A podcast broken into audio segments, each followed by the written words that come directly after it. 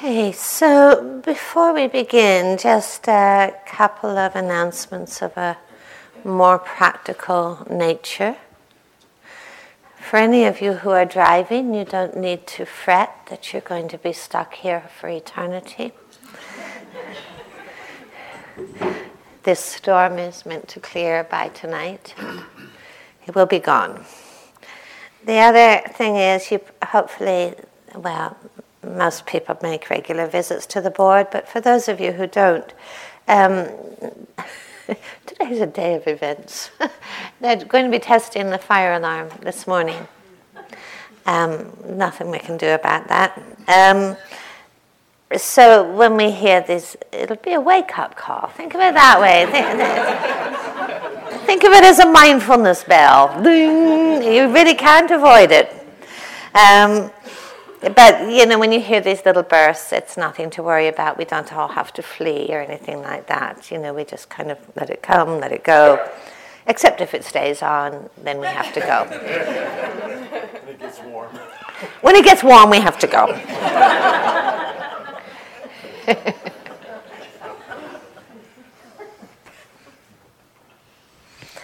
Over the days so far, you've probably noticed how much we have actually really emphasized this quality of intentionality.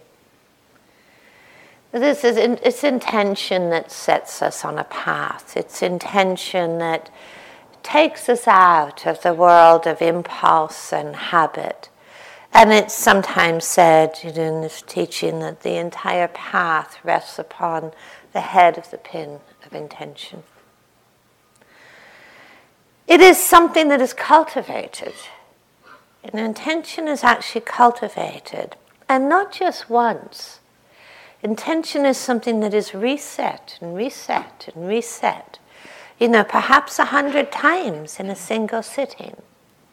Every time we're returning from being lost, every time we find ourselves being carried by a surge of impulse or uh, emotional or psychological habits, we're learning to reset that intention. It is so central in a path of cultivation. And it's truly, I think, a quality and an action, a gesture that we really need to befriend because there's so much that gathers around intention. How we reset intention is very important. We can reset intention begrudgingly with judgment, with blame, with despair, or we can know that is actually we are just beginning again. And I've talked a lot about the attitudinal basis, the attitudinal intentions that really underpin the entire path of meditative development. And he didn't talk about these things as something you develop later on in your practice. These are actually the beginnings. Look, so much around the intention of kindness, of befriending, that primary attitude, which it is actually easy to forget. Because that primary attitude is sitting or coexisting with many of our more familiar or habitual patterns that are not always so kind. Kindness, compassion that we will speak about and unpack much more today, what is meant by that word and this third intention, this third quality brought into our practice of renunciation. It's not an easy word for many Westerners to embrace. It's something quite countercultural, isn't it? You don't, you know, open a magazine and see the encouragement, let go. You know. You don't see it in our in any of our kind of media. It's, it's not a highly lauded quality. But in this path, it surely is. And we need to be mindful of our associations with renunciation as somehow a kind of trek into deprivation or austerity or coldness or bleakness or any of those things the way that renunciation is spoken about in this path is certainly as a gesture of metta, a gesture of kindness, as a path to happiness, as a moment to moment embodiment of awakening and liberation. Because what we are concerned about with renunciation, of course, is the renunciation of dukkha, the optional emotional, psychological distress. We're talking about the capacity to release that and the capacity to release its causes through understanding.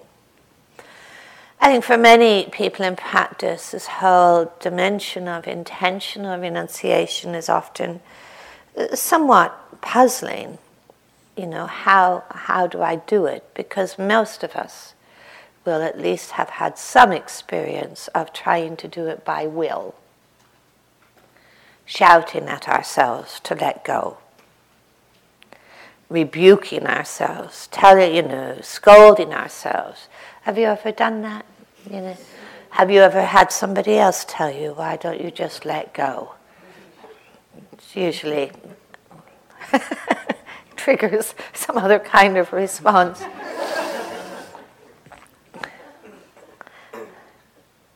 There's many qualities involved in renunciation. One of them certainly is, you know, or two of them actually, refrain and restrain. Refrain and restrain. And you've probably noticed in the way we've talked about the Brahma Viharas, this, this sense about, you know, what is done in the world, what is engaged in, what is enacted, what is embodied, noticing that we are always practicing something. Refrain and restrain being able to see impulses arise, being able to know on the root, on the basis of understanding, you know, that this is not helpful. This is a kind of an enactment of a certain impulse which will leave many residues in the mind. Refrain and restrain. Think about how this applies inwardly. How many of our thoughts, how many of our internal monologues are the patterns we see arising? they're often very, very familiar, aren't they? Very, very familiar. How many times we've been around the loop of obsession or preoccupation or, you know, kind of anxiety or, you know, regret. We've been around those loops a lot of times. You know, it's not like our mind is always such a surprise. And sometimes, you know, the well is dry. There's not one more drop of insight to be squeezed out of that loop.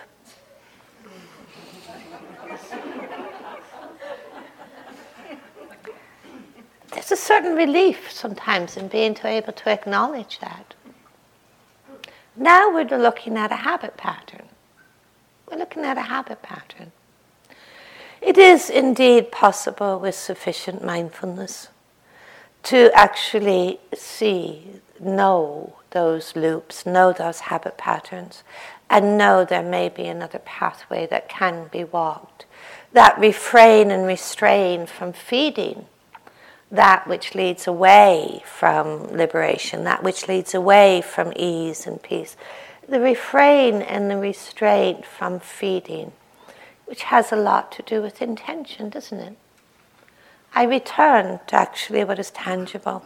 I return to what is available to me in this moment where I can actually ground mindfulness, anchor mindfulness, stepping out of the loop.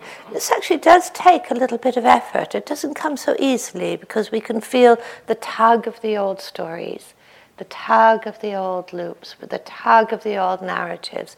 Even though part of us knows the well is dry, we still feel the tug of the habit pattern. So restraint, you know, refraining from feeding takes a little bit of effort. But it is an effort of kindness. It's not an effort of shaming or blaming, it's an effort of kindness. How do I reset that intention?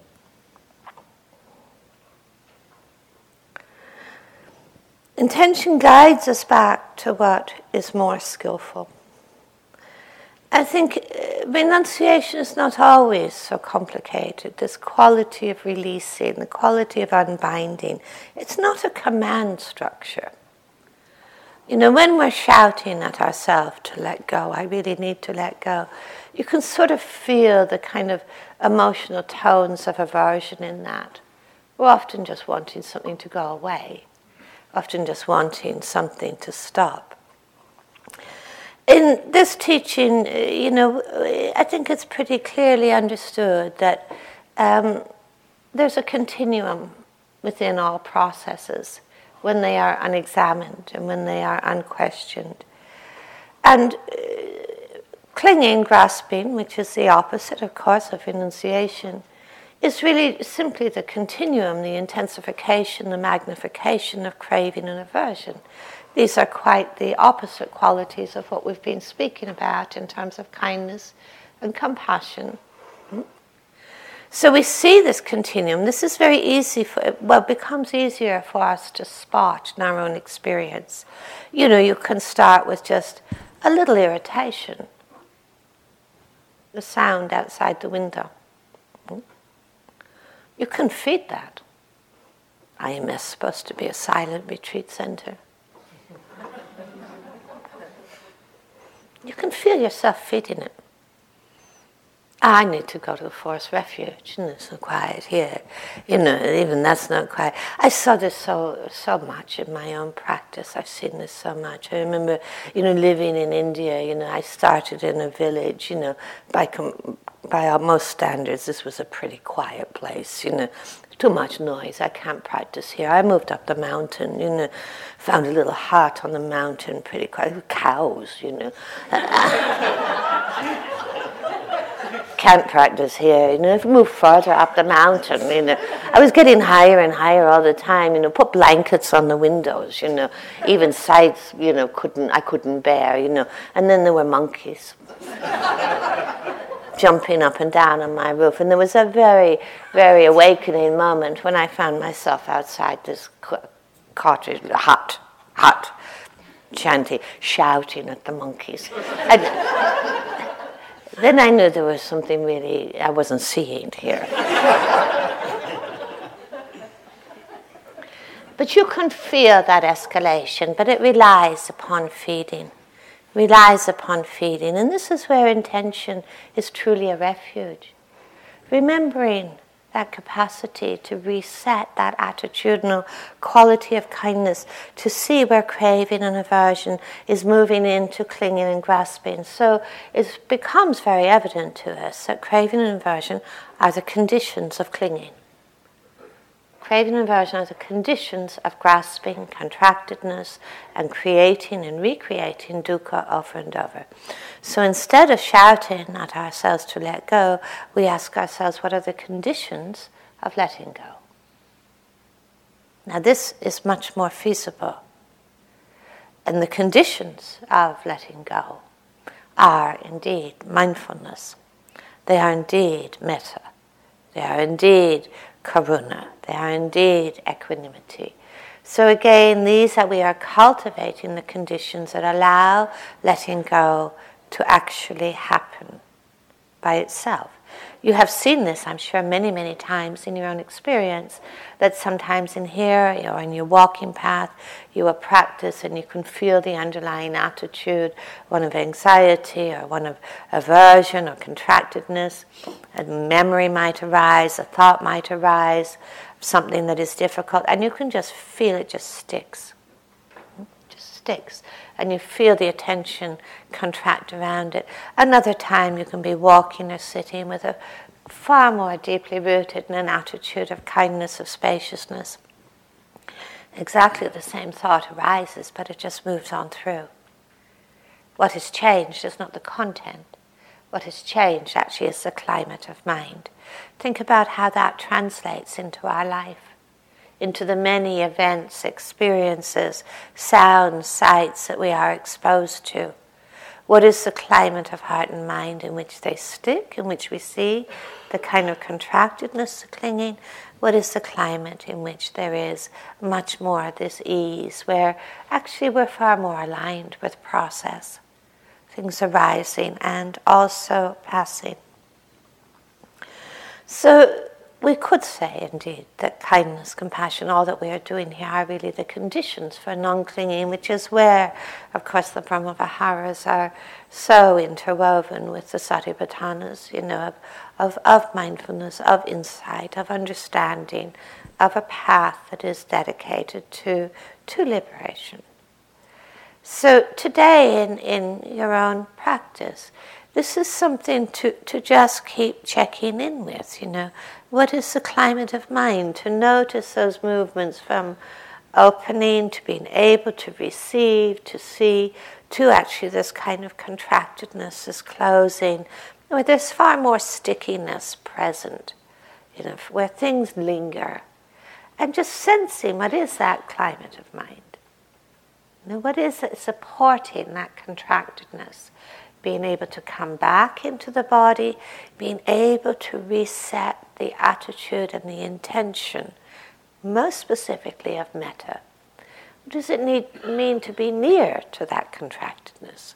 To stand close to that contractedness, to explore it, to befriend it, to include it rather than feeling, well, metta begins when this is over.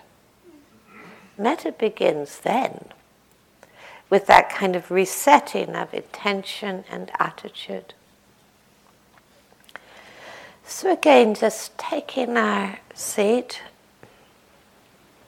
posture of balance, of uprightness.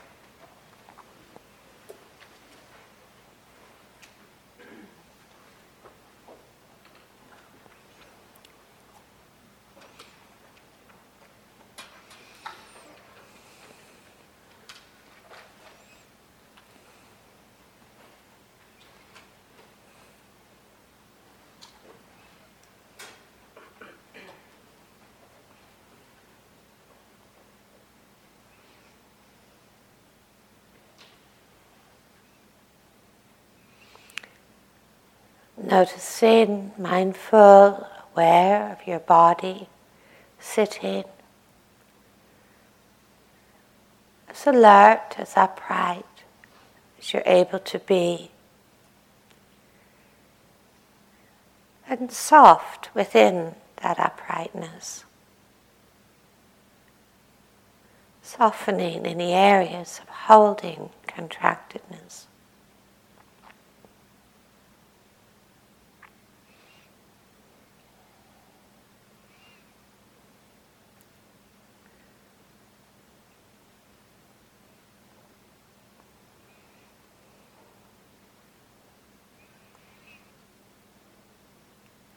Just in a moment just to, to sense the climate of your mind, the climate of your heart in this moment. Is there a sense of ease or contractedness?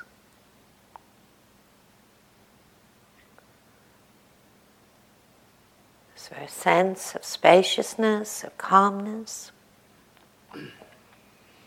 Or of agitation, busyness.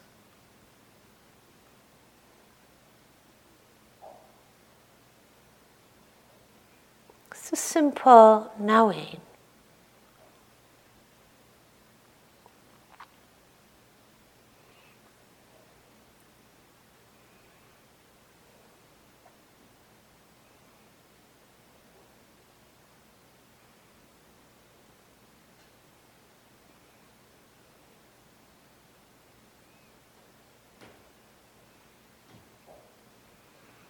And noticing in your body, mind, experience, if there's anything in this moment that is unpleasant, uncomfortable, in body sensation, in thought or an image. Sensing what it is to stand near to that. To turn towards that.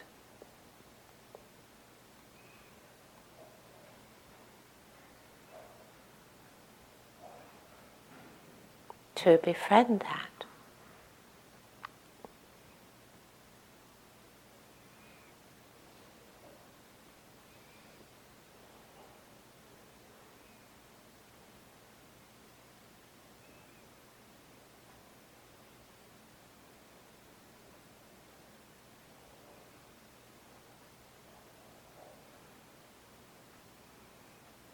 And cultivating the intentions inwardly of kindness, friendliness.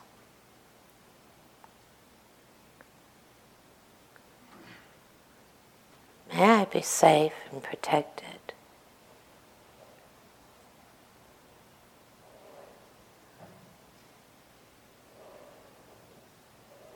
May I be peaceful.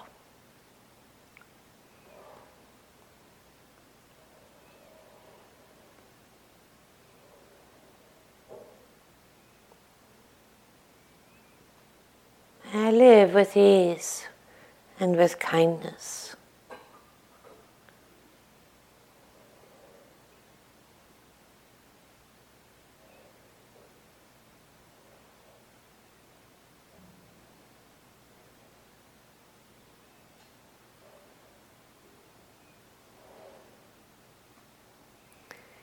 And in our listening to the echoes or responses, as you plant those seeds of befriending, seeds of intention,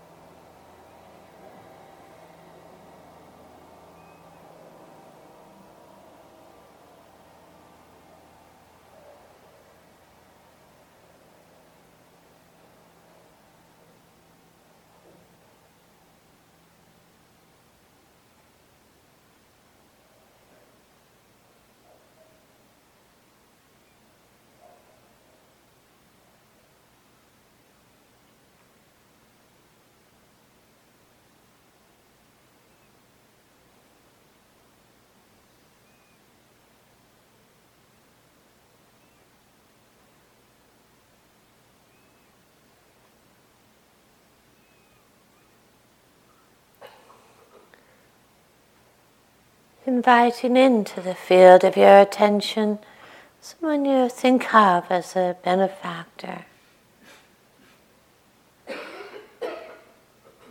someone you appreciate for their kindness, their support, their selflessness.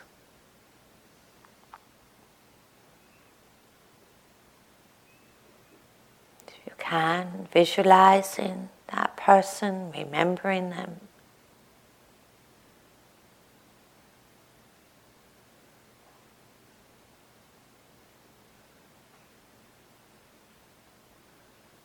In that sense of connection, listening inwardly to your own inner responses.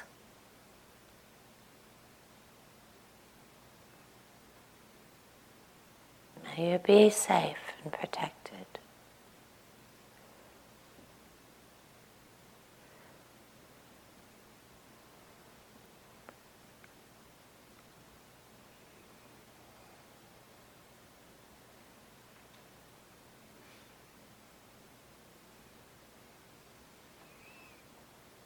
May you be peaceful.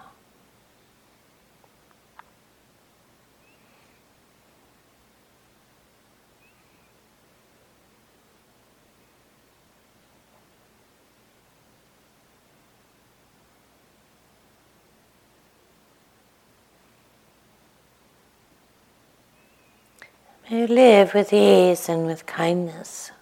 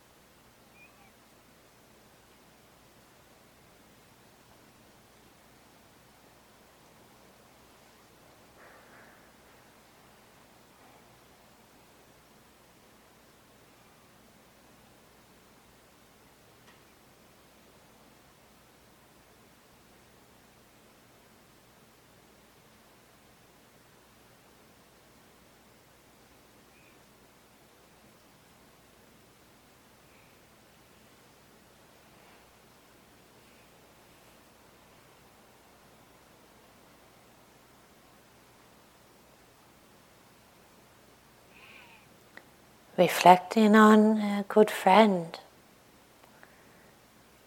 mindful of the many people who have been part of our lives, where there's been affection and care, tenderness, trust.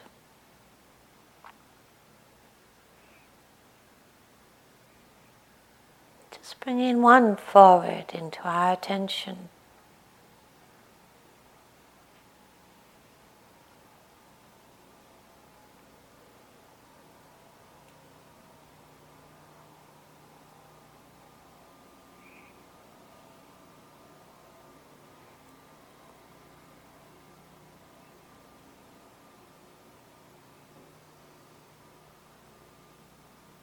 Listening inwardly. May you be safe and protected. May you be peaceful.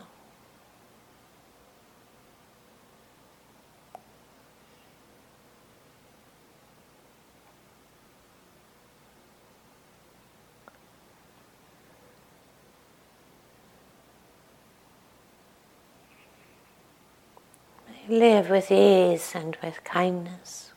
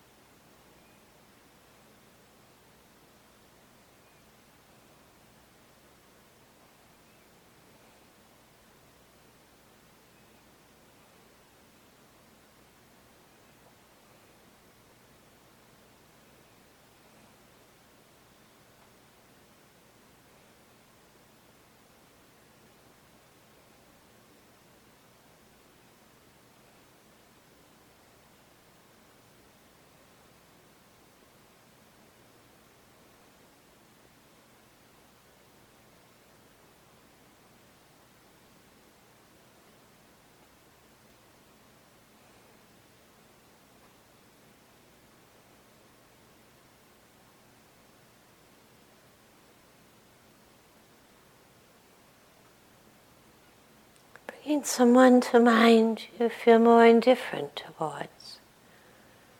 Might be someone here. The neighbor you've never spoken to, the person who serves you in the store.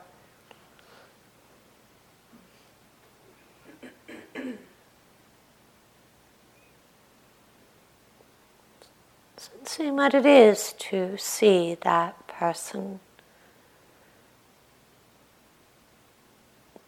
to honor their longings for happiness, for peace, for care, their longings to be free from pain and struggle.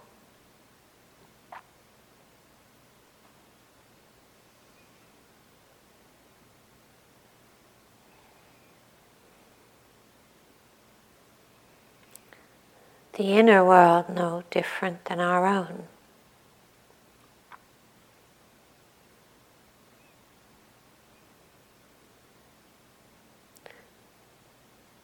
Sensing what it is to stand near to that person, to be close to.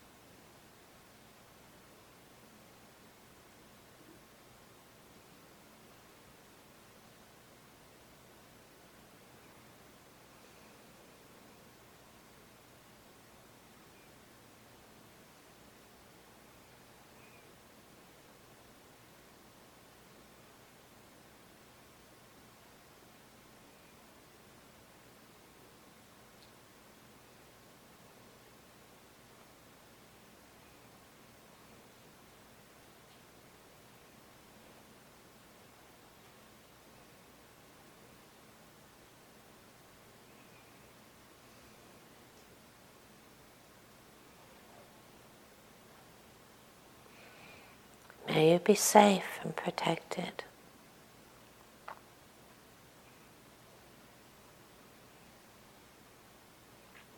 May you be peaceful.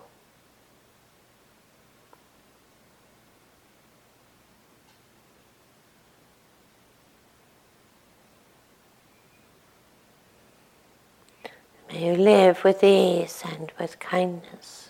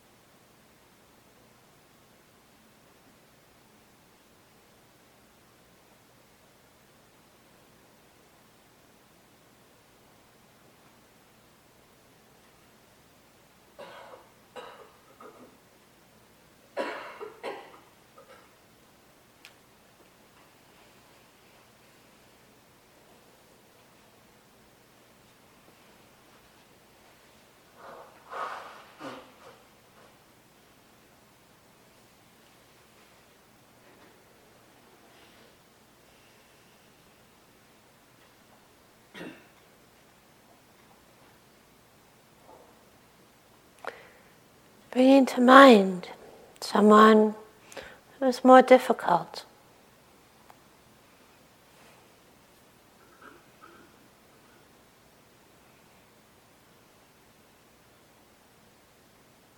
Consciously inviting them into the field of your attention, your mindfulness. Allowing them just to be there.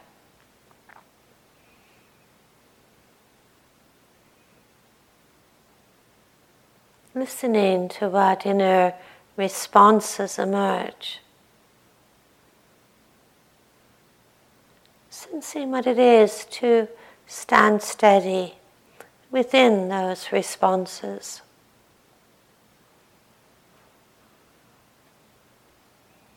And to stand near to them, near to that remembering of the difficult person.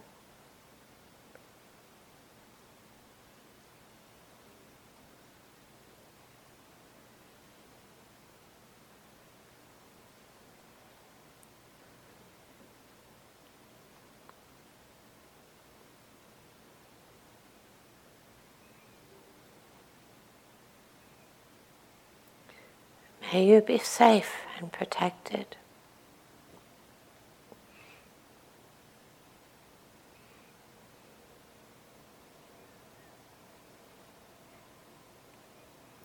May you be peaceful.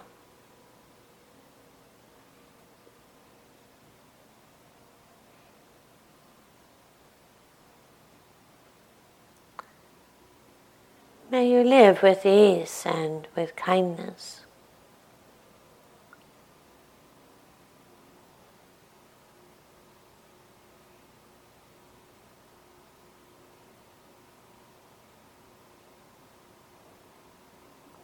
If it's possible to make one's home within those intentions, that quality of befriending.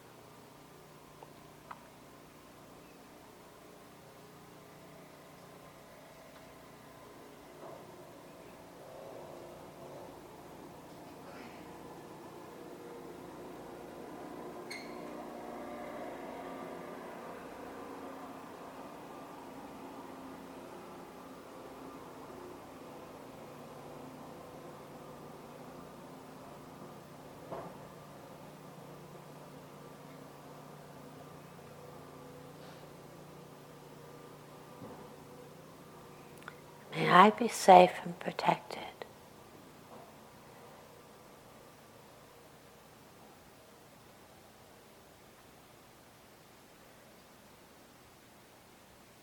May I be peaceful.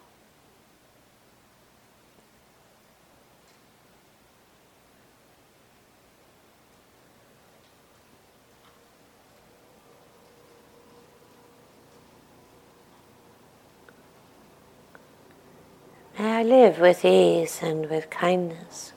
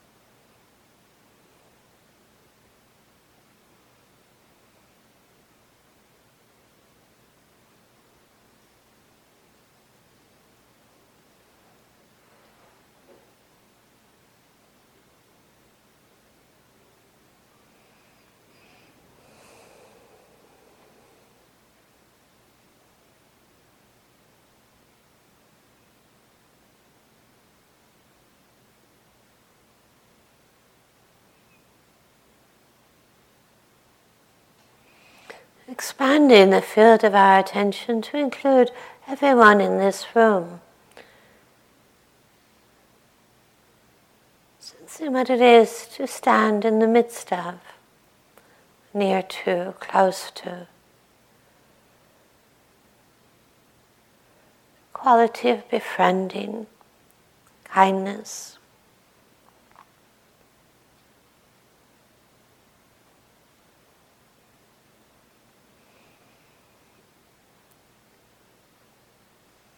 May we be safe and protected.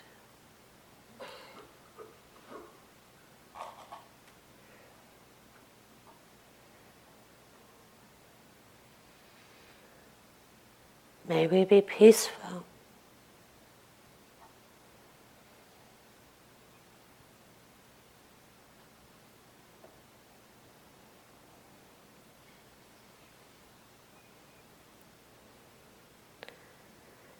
We live with ease and with kindness.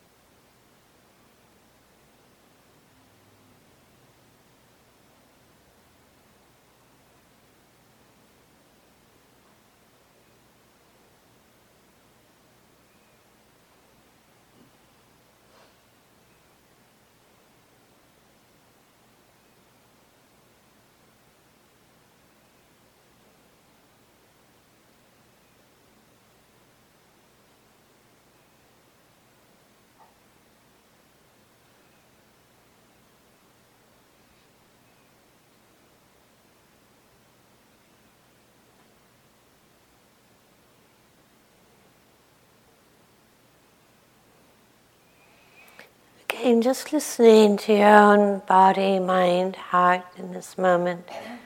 Sensing if there's anywhere where there's discomfort, something unpleasant, something I tend to turn away from. A body sensation, sound, a thought, an image. What it is to turn towards that, to stand near to.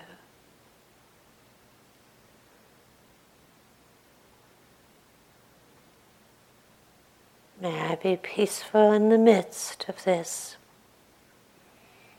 May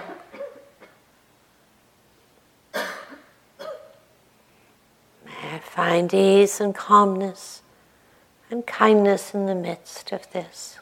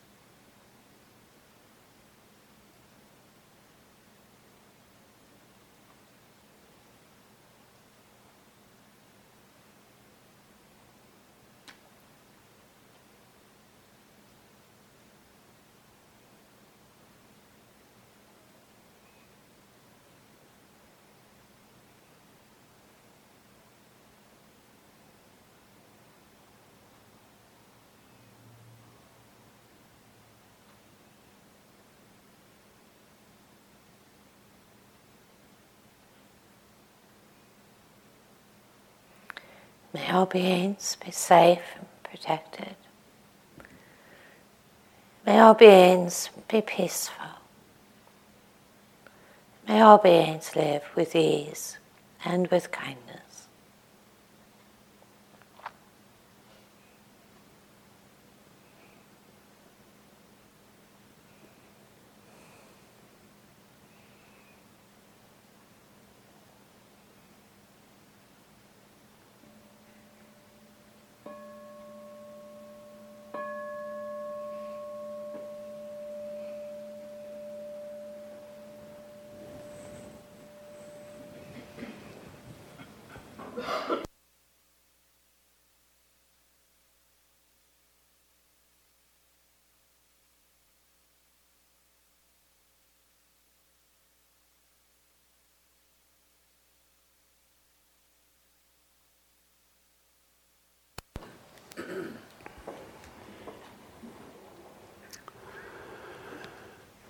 Okay, we have a walking session now, and really to remind you that what we're doing in the walking session is bringing the same qualities of attention and intention to the walking as we do to the sitting, to develop the same qualities of kindness as well in our ability to turn towards what we discover on our walking paths.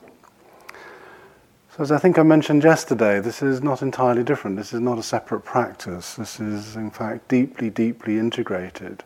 There is only practice. There is not walking and you know, there is not sitting and a, a secondary practice, which we call walking, which happens to be an interruption between the sitting sessions. It's not like that at all. Um, what we're doing is developing exactly the same qualities, bringing exactly the same um, states of mind to the practice as we do when we're sitting. So, all the things that Christina has mentioned so far this morning, the quality of the intention, so important on the walking path to set our intention. What is our intention as we pursue this particular practice? To renew that as we uh, are walking, when we're engaged on our walking path, to perhaps stop sometimes on the walking path to reset that intention. And we might have to do that hundreds of times uh, over the course of the particular session of walking that we have. So, this is not a failure, by the way. Um, this is a reaffirmation. It's a reaffirmation of what we're engaged in.